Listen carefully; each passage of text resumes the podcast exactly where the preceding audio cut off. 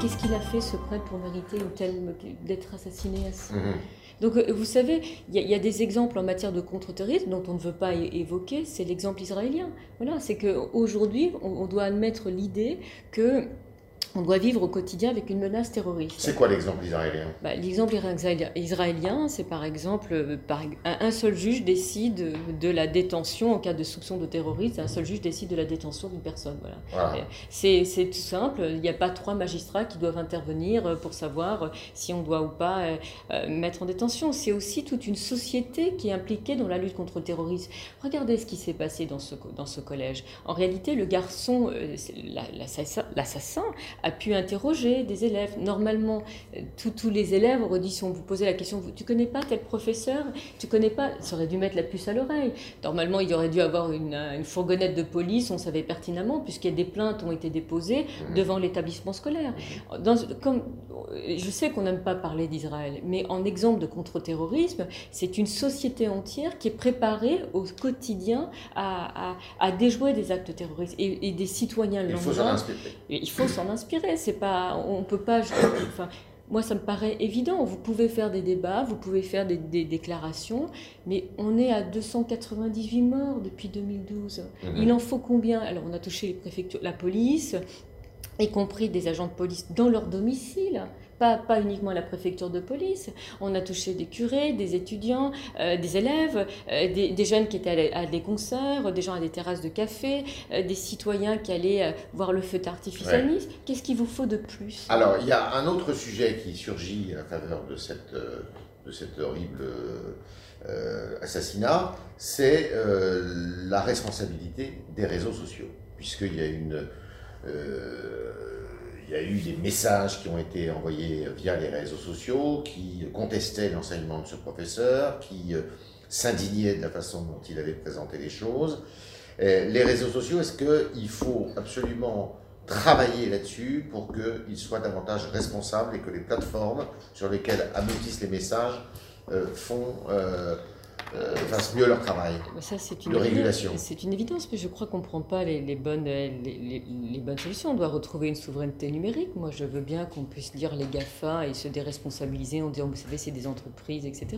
Mais vous allez dans n'importe quel autre pays, certes, ce ne sont pas des démocraties ou des États de droit, vous, ils, ont- ils, arrivent à couper, ils arrivent à couper le flux, donc c'est pas, Ouais. pas non plus euh, impossible. C'est un problème qui se pose aussi aux États-Unis, qui se pose dans Oui, toutes les parce que démocraties. en réalité, il y a qu'évidemment que les, oui, les comme dit, comme la Chine ou ce la, que je ou la vous ai Russie qui- c'est ce que je vous ai dit, mais vous comprenez bien quand, quand euh, Twitter ou Facebook refusent de collaborer euh, avec le FBI, il y a un problème. Mhm. Et donc peut-être celui qui va réussir. Quelle est la solution? Bah, C'est les contraindre. Enfin, il faut les contraindre. Enfin, c'est pas. Mais ils sont géants, ils sont plus forts que les États. Oui, Parfois. mais oui, ils sont plus violents, mais vous verrez, euh, Donald Trump les a menacés à plusieurs reprises. Vous verrez que ça Mhm. viendra des États-Unis, parce que quand ils décideront que ça s'arrête, ça s'arrête. Mais c'est vrai qu'ils refusent systématiquement. Mais c'est pas acceptable et on a les moyens de le faire. Ce sont des années de laisser faire, aussi bien par la droite que par la gauche, à votre avis Ah oui, bien sûr. Euh, qui débouchent sur Bien cette sûr, euh, bien situation. sûr, mais bien sûr que c'est des années, c'est des années perdues et c'est des vies perdues qu'on ne rattrape pas. Et, et moi, je refuse de me dire euh, telle mort va faire en sorte que ça va changer les choses. Donc euh, d'aller manifester place de la République et d'allumer des bougies va faire en sorte que ça change. Aujourd'hui, c'est à tous les échelons Qu'est-ce que vous demandez au gouvernement d'aujourd'hui? de faire son travail. De Bah faire oui, son mais travail. une fois qu'on a dit ça, Oui, euh, mais regardez en fait, euh, donc euh, bah, expulser les gens qui sont, qui sont des menaces, ceux qui ont la double nationalité, il y a la déchéance de nationalité qui est envisageable, il y a un certain nombre de choses, c'est pas acceptable de laisser ça. Il faut un temps fou pour fermer des mosquées qui, qui prônent, dont des imams qui prônent des propos antisémites, misogynes, etc. On peut laisser faire, mais moi je trouve que Boalem Sansal, qui faisait, euh, qui s'est exprimé qui s'est exprimé, donc c'est pas faute d'avoir alerté. Vous avez Kamel Daoud qui ont alerté. Vous savez, en Algérie, le terrorisme a- algérien, ça a été plus de 200 000 morts. C'est 10 ans et ils en ont pas encore fini. Donc, euh, et, et je vais vous dire, juste pour terminer sur ce su- sujet-là, vous savez, il faut relire en fait Galula, en fait, qui était un jeune officier français qui était en Algérie et qui a étudié à West Point et qui avait fait un livre sur la contre-insurrection, en fait. Mhm. Et donc, dans la préface, quand il avait été édité en France chez Economica, la préface avait été faite par euh, le général Petraeus, qui était en Mhm. Afghanistan.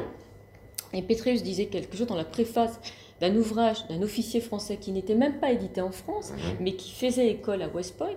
Il disait, mais on aura beau, on, a, on a abattu en fait l'État islamique, mais ça ne veut pas dire pour autant qu'il n'y aura pas des assauts terroristes. Et il disait, le plus dangereux, c'était facile de lutter contre euh, les soviétiques, contre le communisme, parce que vous aviez un ennemi en face. Mais il disait, quand vous avez quelqu'un qui sublime.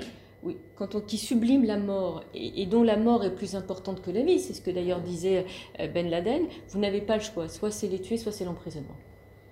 Alors, vous avez euh, écrit ce livre qui sort euh, ces jours-ci, qui est sorti ces jours-ci, Un silence de mort, la sale guerre oubliée du Yémen. Pourquoi, Jeannette Bougram, vous êtes intéressée à, cette, euh, à ce conflit qui dure depuis euh, pas mal d'années maintenant Qui dure depuis, en mars, ça fera six ans, c'est plus de- là aussi plus, plus de 200 000 morts. Euh, c'est une guerre, en fait, quand on a été au Yémen, on ne peut pas être indifférent à ce qui se passe. Voilà. C'est une guerre qui a été lancée. Comment vous avez été amené à connaître le Yémen? Eh ben, parce que j'ai fait un documentaire sur les petites filles qui sont interdites d'école. Et au Yémen, les petites filles qu'on- eh bien, ne, ne vont pas à l'école, les parents les vendent contre une, les, vendent, les donnent en mariage contre une dot, elles partent parfois en Arabie Saoudite, elles ont parfois 8 ans, on les appelle les petites mariées de la mort parce que souvent, en fait, elles meurent pendant leur, pendant leur Mhm. noces. Et cette guerre est une guerre infâme, injuste, quand vous avez une coalition de pétromonarchies qui décide en fait de s'attaquer à l'État le plus pauvre de la péninsule arabique pour soi-disant réinstaller en fait euh, au pouvoir leurs protégés et soi-disant contenir l'influence iranienne dans la région. Mhm. Et cette guerre, elle est injuste. Elle est, et elle conduira au pire, voilà. Et on est en train de détruire une des, l'un des pays les plus, mani- les plus beaux. Comment ne pas citer Rimbaud Comment ne pas citer Malraux Comment ne pas citer euh, Romain Gary En fait, donc, du coup, on est quand même assez surpris, alors même que la France est susceptible d'être poursuivie pour complicité de crimes de guerre, puisqu'un rapport des Nations Unies a pointé la France, les États-Unis et le Royaume-Uni. Nous restons indifférents à cela. Alors, Jeannette Bougram, Un silence de mort, la sale guerre oubliée du Yémen. Euh, on va continuer avec les internautes qui vont nous poser des questions avec ce matin Roman Boucher qui pour la première fois entre dans ce studio.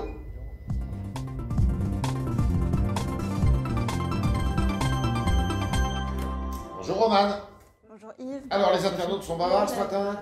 Ils sont là, ils sont là. On va commencer tout de suite avec une question de Monique, qui elle est un peu perplexe vis-à-vis des caricatures. Elle dit euh, Tous les élèves et toutes les religions doivent être traités de la même manière. Est-ce qu'un enseignant oserait montrer une caricature d'un rabbin devant des élèves juifs? Comment faire pour accorder le même traitement à tous sans heurter les sensibilités personnelles? Je pense que de toute façon, on doit pouvoir parler de tout. Il n'y a pas de droit, il n'y a pas de blasphème en droit français, donc on doit pouvoir parler de tout, y compris, euh, euh, de, montrer des, on montrait tout type de caricature. La liberté d'expression est quelque chose d'essentiel et fondamental à une démocratie, et donc euh, je suis convaincue que cet enseignant faisait de, même pour les autres. Et, euh, récemment, puisque euh, Charlie Hebdo a sorti de toutes ses unes, il s'est moqué de toutes les religions. Et moi, je me souviens d'une couverture avec euh, Jésus-Christ sur sa croix, avec un sur le front. J'avais pas le sentiment euh, qu'on épargnait une religion ou qu'une était plus euh, moquée que l'autre. Voilà. D'ailleurs Charlie Hebdo a fait énormément de, de une sur le pape à l'époque, Oui, oui, Jean-Paul oui, II donc c'était, donc je pense que, mais je, euh, voilà, aujourd'hui, on doit pouvoir, euh, c'est le fruit des combats de siècles, de pouvoir se moquer de tout. Voilà. Et je, je trouve que euh, des proches ou d'autres, ce qui me rend triste dans mon pays, c'est de dire que des grands humoristes comme des proches, je ne suis pas totalement convaincue qu'ils pourraient dire et rire euh, et écrire ce qu'il a pu écrire il y a quelques années. Voilà. Des proches qui disaient on peut rire de tous, mais ça dépend avec qui. Alors Roman, Julian, lui, dresse un constat de la situation actuelle en disant Il faut se rendre à l'évidence, nous n'arrivons plus à assimiler ou à intégrer les migrants. Est-il pertinent d'en accueillir encore? Et il précise qu'il ne s'agit pas de stopper toute immigration, mais de mettre un quota correspondant aux besoins et aux capacités d'accueil. Que pouvez-vous lui répondre? Vous êtes d'accord avec ça, des quotas, une politique de quotas sur l'immigration? Alors, il y a eu toujours le débat, et Nicolas Sarkozy avait fait partie de cela, d'une immigration choisie et, et un peu à l'anglo-saxonne, parce que les gens l'oublient, mais aux États-Unis ou au Canada, euh, ils choisissent leur euh, immigration en fonction de la, la connaissance de la langue, de leurs besoins économiques. Et, et voilà, donc ça fait partie des, des sujets qu'on peut aborder euh, sans, sans avoir à être traité de raciste, d'islamophobe, je sais pas, mais ça peut. Et c'est vrai qu'il y a un problème, donc c'est pas le nier. la France a connu des vagues d'immigration polonaise, italienne au début du XXe.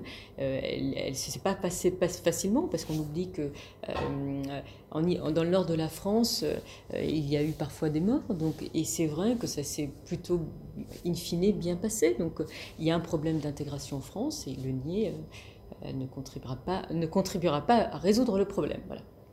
Autre question, Roman. Alors on change un peu de sujet avec Marie qui, euh, qui dit Je vous sais engagé pour la cause des femmes. Que pensez-vous de l'allongement du délai de 12 à 14 semaines pour, la, pour l'avortement? l'IVG, l'interruption volontaire de grossesse. Je suis. Euh, je suis. Euh, je, je, suis gênée, voilà, je ne vais pas vous dire autre chose. Je, pas Vous êtes contre cet allongement? Non, je, dis je suis gênée et je dis je ne parle pas en tant que. que je, suis.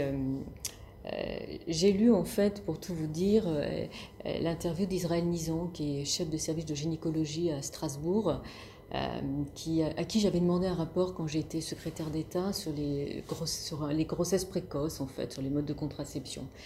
L'échec de la France, c'est qu'on n'a pas été capable de faire de la prévention et qu'on est encore en France avec un nombre extrêmement élevé d'avortements. Vous voulez dire par là que c'est l'accès à l'avortement qui est difficile en France? Euh, il est difficile parce qu'il y a moins, de possibilités de le faire et surtout l'échec, ce que je veux dire, c'est qu'on n'a pas été capable de faire de la pédagogie, à savoir entre la pilule, le patch, etc.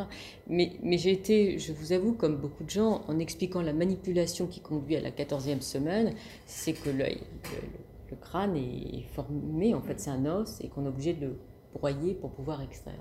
Et, donc forcément que ça, ça peut susciter... Euh, un euh, malaise. Et moi, je me sens.